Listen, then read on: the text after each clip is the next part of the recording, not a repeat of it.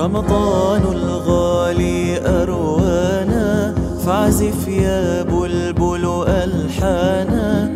لحنا بالبهجة يغمرنا ويؤجج فينا النيران. السلام عليكم ورحمة الله وبركاته. أهلا ومرحبا بكم أخلص النوايا لله تبارك وتعالى. نكمل ما ورد من أحاديث عن رسول الله صلى الله عليه وسلم سيد العالمين من أوراد الصباح والمساء. بسم الله والحمد لله وصلى الله وسلم على رسول الله. روى ابن السني بإسناد حسن عن عبد الله بن أبزة رضي الله عنه أنه قال كان رسول الله صلى الله عليه وسلم إذا سمعنا اسم النبي نصلي عليه صلى الله عليه وسلم. كان رسول الله صلى الله عليه وسلم إذا أصبح قال أصبحنا على فطرة الإسلام وكلمة الإخلاص ودين نبينا محمد صلى الله عليه وسلم وملة إبراهيم صلى الله عليه وسلم حنيفا مسلما وما أنا من المشركين. أصبحنا على فطرة الإسلام الفطرة مقتضى العهد الذي أخذ على الأرواح حين استخرجت من ظهر آدم صلى الله عليه وسلم. آدم نبي الله رسول الله أول البشر كان حين وصل إلى نعمان الأراك هذا في عرفات. مكان يقال له نعمان الأراك. هناك استخرجت أرواح ذريته كل الأرواح. والأرواح خلقت قبل الأجساد. أرواح البشر خلقت قبل أجسادهم. أخرجت الأرواح بصورة الإنسان يعني بالصورة التي ستكون وأكون عليها يعني بحجم صغير بشكل البشر. هذا معنى على حجم الذر. هذا ليس معناه أننا كنا بصورة النمل إنما بحجم النمل. الأحمر الصغير بصورة الإنسان. واستنطقهم الله تبارك وتعالى. الملك بأمر من الله أسمع الناس أي الأرواح. قال لهم يقول لكم ربكم ألست بربكم؟ كل الأرواح. اعترفت في ذلك اليوم. هذا هو العهد الذي أخذ على الأرواح. هذا غير العهد الذي أخذ على الأنبياء. شيء ثان هذا. الأنبياء عليهم السلام كانوا في هذا في نعمان الأراك. لكن زيادة على ذلك أخذ على الأنبياء عليهم الصلاة والسلام العهد. أمروا عليهم الصلاة والسلام. إن عاشوا وأدركوا نبينا صلى الله عليه وسلم نبي آخر الزمان محمد أحمد أن يؤمنوا به وأن يتبعوه وينصروه. وهكذا يا أحباب يقال إن المولود يولد على الفطرة. أي فطرة؟ ذاك العهد الذي أخذ على الأرواح. لكن الواحد ينسى. يعني الروح على طول الزمن وبعد أن تتلبس الروح في بطن الأم في الجنين ثم يخرج الإنسان ينسى ذاك اليوم. فالنبي قال صلى الله عليه وسلم كل مولود يولد على الفطرة. هذا معنى على الفطرة. فطرة الإسلام وكلمة الإخلاص. ما هي كلمة الإخلاص؟ لا إله إلا الله التي جمعت كل النبيين عليهم السلام ودين نبينا محمد عليه الصلاة والسلام. هو الرسول كان يقول ذلك؟ نعم لأن النبي هو نبي نفسه ونبي أمته. ما معنى هذا؟ يعني كان هو يتبع شرعه كان يعمل بشرعه صلى الله عليه وسلم. حتى في الصلاة كان يقول اللهم صل على محمد وعلى آل محمد ويقول أشهد أن لا إله إلا الله وأشهد أن محمدا رسول الله. هو نبي نفسه ونبي أمته عليه الصلاة والسلام. وملة إبراهيم يعني دين إبراهيم. وهنا انتبهوا دين إبراهيم الإسلام بنص القرآن وبنص الحديث حنيفا مسلما يعني كان تاركا الباطل هو على الحق على الإسلام. لا يوجد ما يسمى دين يجمع ما يسمى الأديان السماوية. الدين السماوي واحد هو الإسلام. فلا يقال عن غيره دين سماوي. إن الدين عند الله الإسلام. قال وما أنا من المشركين. هذا تقرير يعني أنا على التوحيد أنزه الله عز وجل. وروى الترمذي وابن السني عن معقل بن يسار رضي الله عنه عن النبي صلى الله عليه وسلم أنه قال من قال حين يصبح ثلاث مرات أعوذ بالله السميع العليم من الشيطان الرجيم. وقرأ ثلاث آيات من سورة الحشر. آخر ثلاث آيات من سورة الحشر. وكل الله تعالى به سبعين ألف ملك يصلون عليه حتى يمسي يدعون له من الصباح إلى المساء. انظروا إلى هذا الخير العظيم. وإن مات في ذلك اليوم مات شهيدا يعني له أجر الشهيد. والشهيد له مرتبة عالية. الشهيد له مئة درجة في الجنة. ما بين الدرجة والدرجة كما بين الأرض والسماء. وورد في الأثر ما بين الأرض والسماء مسافة خمسمائة عام. فانظروا إلى هذه الرتبة العالية. ومعنى ذلك أنه ينال أجرا يشبه أجر الشهيد. ومن قالها حين يمسي كان بتلك المنزلة معناه كان له أجر شهيد وصلى عليه ألف ملك حتى يصبح. يقرأ أعوذ بالله السميع العليم من الشيطان الرجيم. ثلاث مرات أعوذ بالله السميع العليم من الشيطان الرجيم. أعوذ بالله السميع العليم من الشيطان الرجيم. هو الله الذي لا إله إلا هو عالم الغيب والشهادة هو الرحمن الرحيم.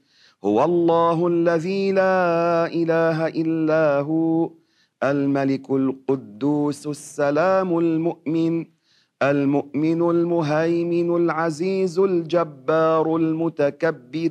سبحان الله عما يشركون. هو الله الخالق البارئ المصور له الأسماء الحسنى يسبح له ما في السماوات والأرض وهو العزيز الحكيم. كم أخذت معي من الوقت؟ وقتا يسيرا لكن يا أحباب ثوابها عظيم. وروى النسائي وابن السني والحاكم عن أنس رضي الله عنه أنه قال قال رسول الله صلى الله عليه وسلم لفاطمة رضي الله عنها فاطمة الزهراء ابنة رسول الله صلى الله عليه وسلم أفضل نساء هذه الأمة. هي أفضل النساء بعد السيدة مريم.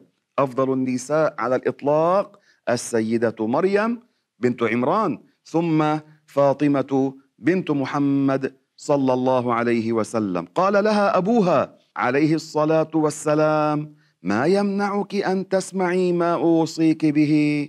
تقولين اذا أصبحت وإذا أمسيت يا حي يا قيوم برحمتك أستغيث أصلح لي شأني كله ولا تكلني إلى نفسي طرفة عين معناه تولني برحمتك في كل وقت. أي لا تتركني يا رب بلا رحمة ولطف وعناية. هذا حديث حسن غريب.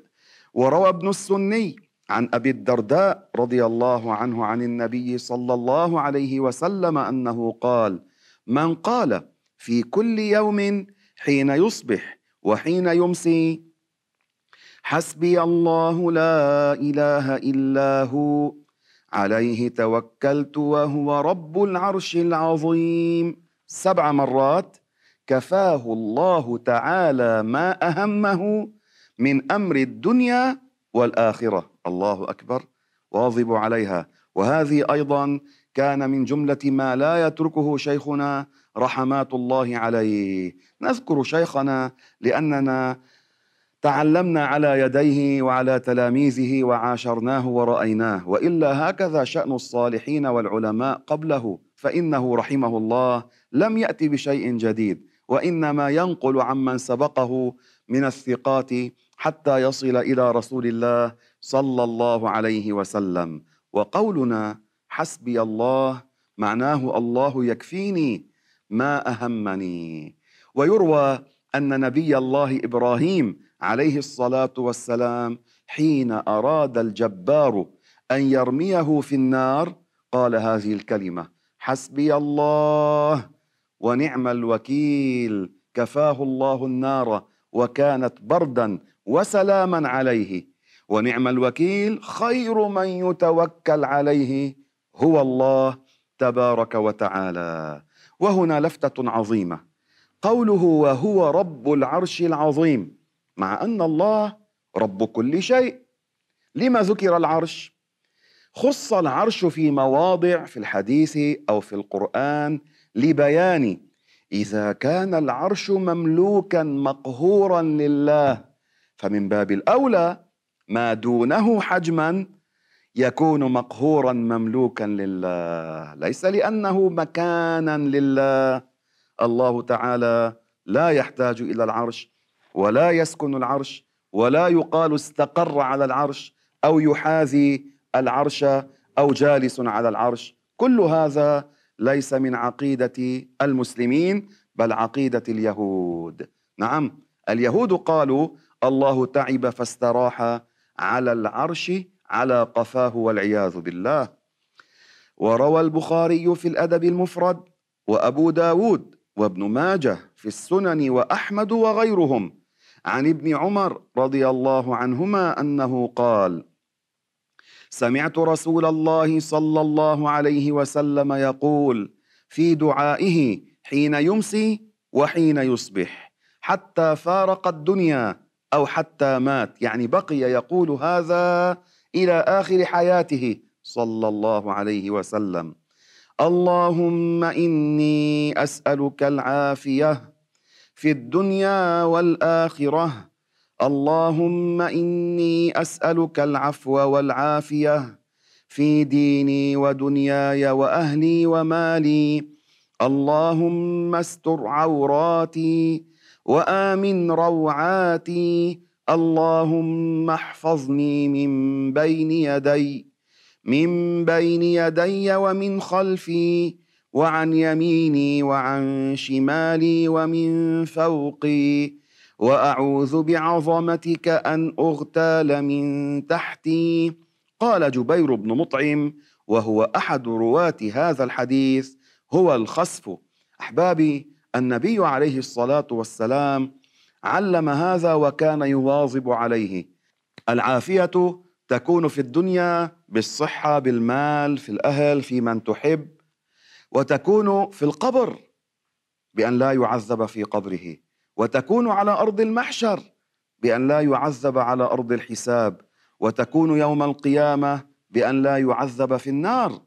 هذا كله عافية فإذا سألت الله فسله العافية. هكذا قال النبي عليه الصلاة والسلام لسيدنا العباس عمه. كان العباس عم النبي قال له سل الله العافية.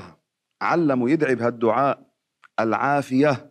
وقال عليه الصلاة والسلام أستر عوراتي. لكن النبي يعلمنا ذلك. والعورات هنا لا يراد بها هذا في البدن وإنما يراد بها العيوب.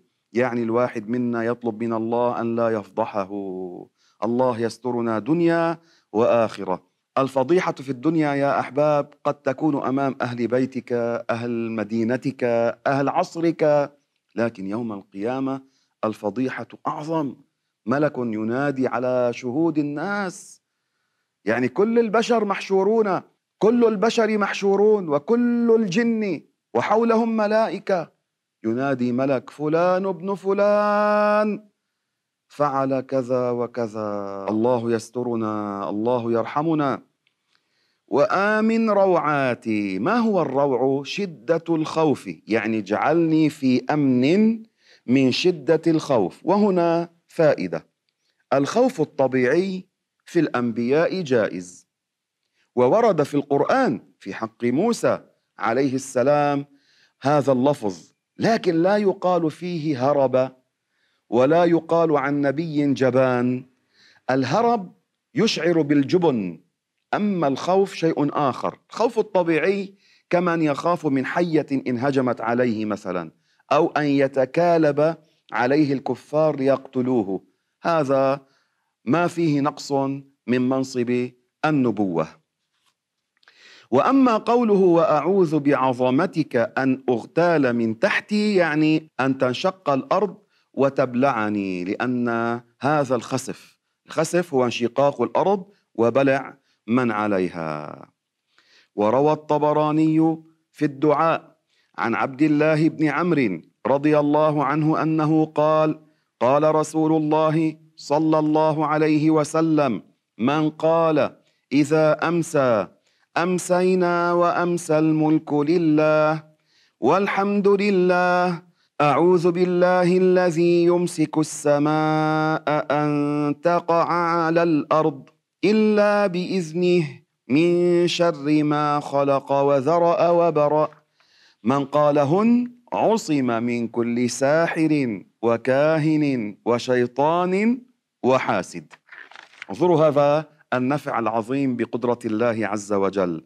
الله يمسك السماء ليس بمماسة. ليس بجوارح وأعضاء. الله لا يمس ولا يمس كما قال زين العابدين. من هو زين العابدين؟ علي بن الحسين ابن علي رضي الله عنهم. هذا كان زين آل البيت في زمانه. علي ابن الحسين ابن علي. يا سلام هذا النسب الطاهر. رضي الله عنه وأرضاه. هذا زين العابدين كان إذا دخل إلى صحن المسجد الحرام حيث الكعبة المشرفة زادها الله رفعة. كان وإذا كان عنده الخليفة في نفس المكان يعني الناس تترك الخليفة وتأتي إليه. فمرة تحركت نفسه هذا الحاكم فسأل من حوله فقالوا له تقواه. يعني الناس كانوا ينشدون إلى تقوى هذا الإنسان وهيبته وورعه وخوفه ونسبه. إلى رسول الله فكانوا يتركون هذا ويأتون إلى زين العابدين. نفعنا الله به وأمدنا بأمداده. آمين.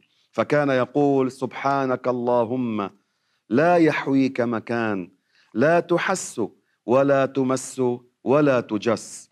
الحس والمس هذا أما الجس هكذا يكون قبض فيه شد هذا الجس. كل هذا يكون لمن هو جسم. لمن هو حجم لمن له أعضاء وجوارح. الله ليس كذلك. من شر ما خلق وذرأ وبرأ. هذا كله بمعنى واحد لكن التكرار أحيانا عند العرب يكون للتأكيد. ذرأ أي خلق برأ خلق. طيب ما هو وردت كلمة خلق؟ هذا للتأكيد. يعني أستعيذ من الشر الذي خلقه الله وكل هذا دليل. أن الله تعالى خالق الخير وخالق الشر. طيب من قالهن عصم من كل ساحر. الساحر كلكم يعلم هذا يفعل يعني السحر هو فعل وقول أشياء خبيثة فيها استعانة بالشياطين كلمات وأفعال يفعلونها والعياذ بالله. أحيانا يسجدون للشمس أو للشيطان أو يكتبون الآيات بالبول والنجاسات. هؤلاء والعياذ بالله خارجون من الدين. أما الكاهن هذا الذي يتعاطى الكهانة يعني الذي يخبر عن الأشياء في المستقبل. يقول لك يصير معك كذا يصير معك كذا. وهذا يتعاطى في العادة مع الشياطين الذين يسترقون السمع من الملائكة. الملائكة لا يعلمون الغيب. والجن لا يعلمون الغيب وهذا الكاهن لا يعلم الغيب. لكن هؤلاء الملائكة الله يطلعهم ما يحصل من ليلة القدر من هذه السنة إلى ليلة القدر من السنة المقبلة. ثم الجن يسترقون السمع حين يتكلم الملائكة فيما بينهم ويكون لهم أعوان في هذه الأرض. هذا هو الكاهن. أما العراف هذا الذي يخبر عن الأشياء المسروقة والمفقودة. خطف ولده سرقت سيارته. يذهبون إلى هؤلاء. هذا حرام. هذا لا يجوز. هذا من الكبائر. وهذا يا أحباب المال الذي يدفع. هذا كذلك من الكبائر. الله حرم علينا حلوان الكاهن. هكذا ورد في الحديث. حلوان الكاهن ومهر البغي. شو يعني هذا الكلام؟ يعني اللي هو بيدفع للزانية. شبه بالمهر؟ ليس معنى الزواج. إذا شخص تزوج زانية ليستر عليها هذا جائز. ليس حراما ويدفع لها المهر. هذا حلال. إنما هنا الذي يدفع المال بزعمه كأجرة لهذه الزانية يعني ليزني بها. حرام. الزنا كبيرة وبذل المال هنا كبيرة ثانية. وكذلك حلوان الكاهن يسمى. يعني الذي يدفع لهذا الكاهن يقول له قل لي ماذا سيصير معي؟ فيعطيه مالا. كان واحد هنا حكى لنا عنه الشيخ نزار حلبي رحمه الله والشيخ عبد الله كان يذكره رضي الله عنهما. هذا الرجل كان علق على البيت الروحاني فلان يكذبون في عائشة بكار في بيروت. هذا الرجل كان كتب على الباب ادفع 75 ليرة لبنانية كانت قيمتها كثيرة في ذاك الوقت. قبل يعني فقط للفحص والعياذ بالله تعالى. ثم يطلب منه بعد ذلك أشياء يعني كما الطبيب كشفية يقولون. ثم بعد ذلك يطلب منهم كذا وكذا وكذا. نسأل الله السلامة. باب ما يقول إذا طلعت الشمس. روى ابن السني عن عبد الله بن مسعود رضي الله عنه موقوفا عليه. يعني هذا الصحابي ما رفع الحديث إلى الرسول.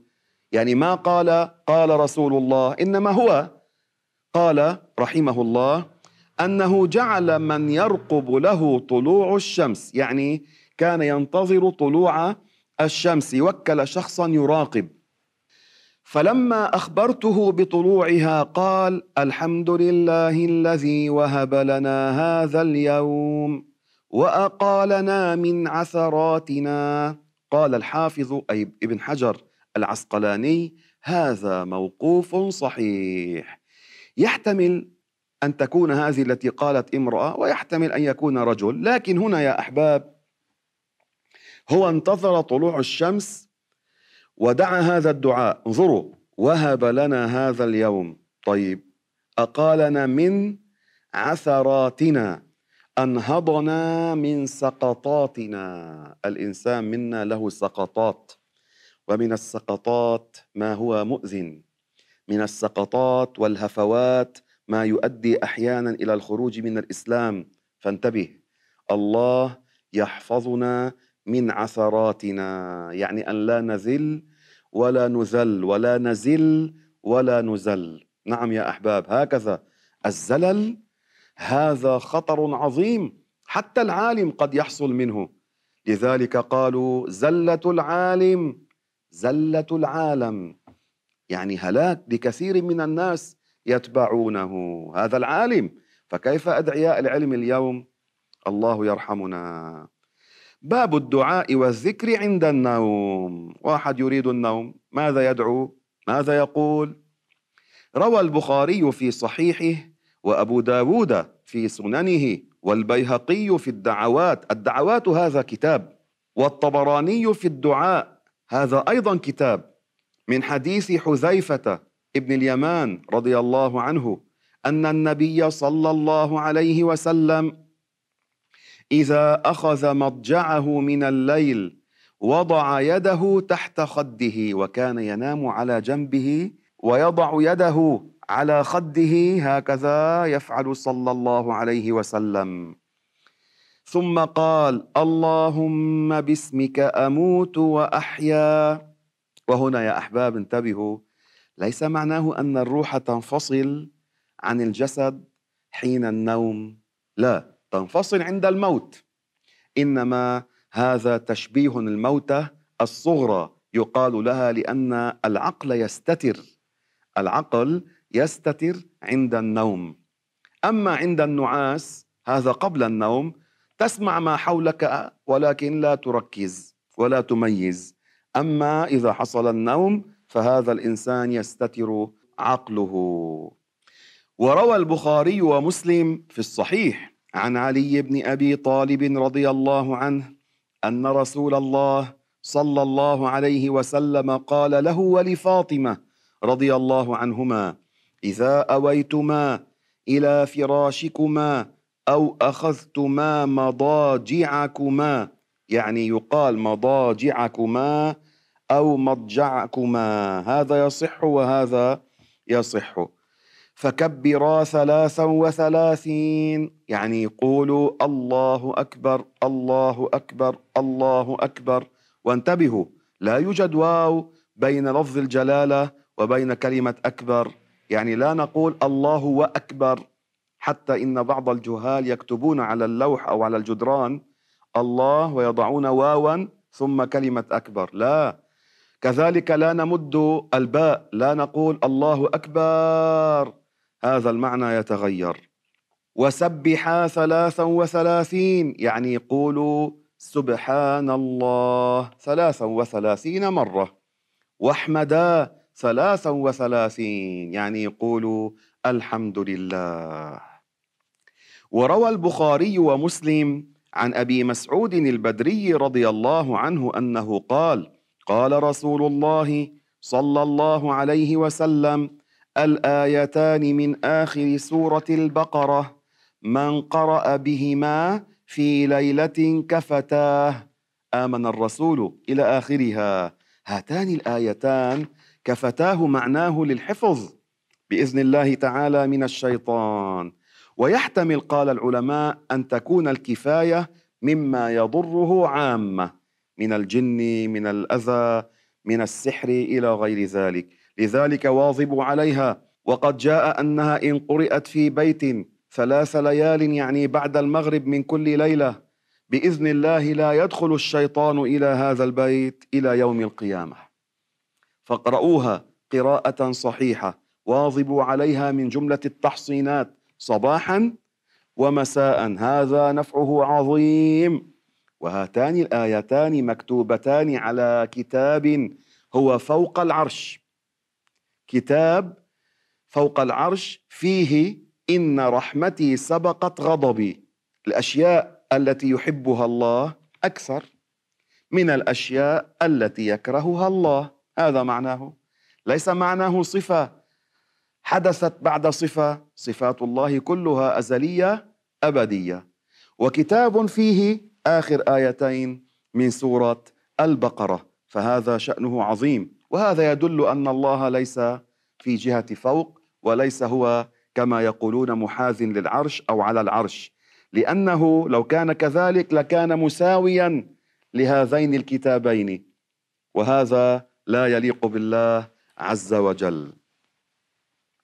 وروى الشيخان يعني أبو بكر وعمر في الحديث إذا قيل الشيخان أبو بكر وعمر رضي الله عنهما. في الفقه الشافعي إذا قيل الشيخان النووي والرافعي رحمهما الله. أما في الحديث إذا قيل الشيخان فالبخاري ومسلم رضي الله عنهما عن البراء بن عازب رضي الله عنه أنه قال قال لي رسول الله صلى الله عليه وسلم إذا أتيت مضجعك فتوضأ وضوءك للصلاة ثم اضطجع على شقك الأيمن وقل اللهم أسلمت نفسي إليك وفوضت أمري إليك وألجأت ظهري إليك رغبة ورهبة إليك لا ملجأ ولا منجا منك إلا إليك آمنت بكتابك بكتابك الذي أنزلت ونبيك ونبيك الذي أرسلت. فإن مت مت على الفطرة واجعلهن آخر ما تقول. يعني دائما كن آخر ما تذكر عند النوم. هذه الكلمات اللهم أسلمت نفسي إليك سلمتك. يا ربي نفسي. وهذا كذلك معنى فوضت أمري إليك فوضت أمري إلى الله. أنا سلمت أمري إلى الله يتصرف بي كما يشاء. أنا أتوكل عليه. وأما معنى وألجأت ظهري إليك يعني أنت الذي تعينني وتنصرني. اعتصمت بك يا الله. انتبهوا يا أحباب. ليس معناه أن الله تعالى هكذا يمس الإنسان هذا ليس من عقيدة المسلمين. لا ملجأ ولا منجى منك إلا إليك. يعني بعبارة أسهل لا مفر من الله إلا إلى الله. كيف هذا؟ يعني المفر من عذابه يكون بطاعته. اللجوء إليه. الله يرحمني ويرحمكم. آمين. وروى مسلم في صحيحه وأبو داود والترمذي والنسائي وابن ماجه في السنن والبيهقي وغيرهم عن أبي هريرة رضي الله عنه أن النبي صلى الله عليه وسلم كان إذا أوى إلى فراشه يقول اللهم رب السماوات ورب الأرض ورب العرش العظيم ربنا ورب كل شيء. فالق الحب والنوى منزل التوراة والإنجيل والقرآن. أعوذ بك من شر كل ذي شر. أنت آخذ بناصيته. أنت الأول فليس قبلك شيء. وأنت الآخر فليس بعدك شيء. وأنت الظاهر فليس فوقك شيء.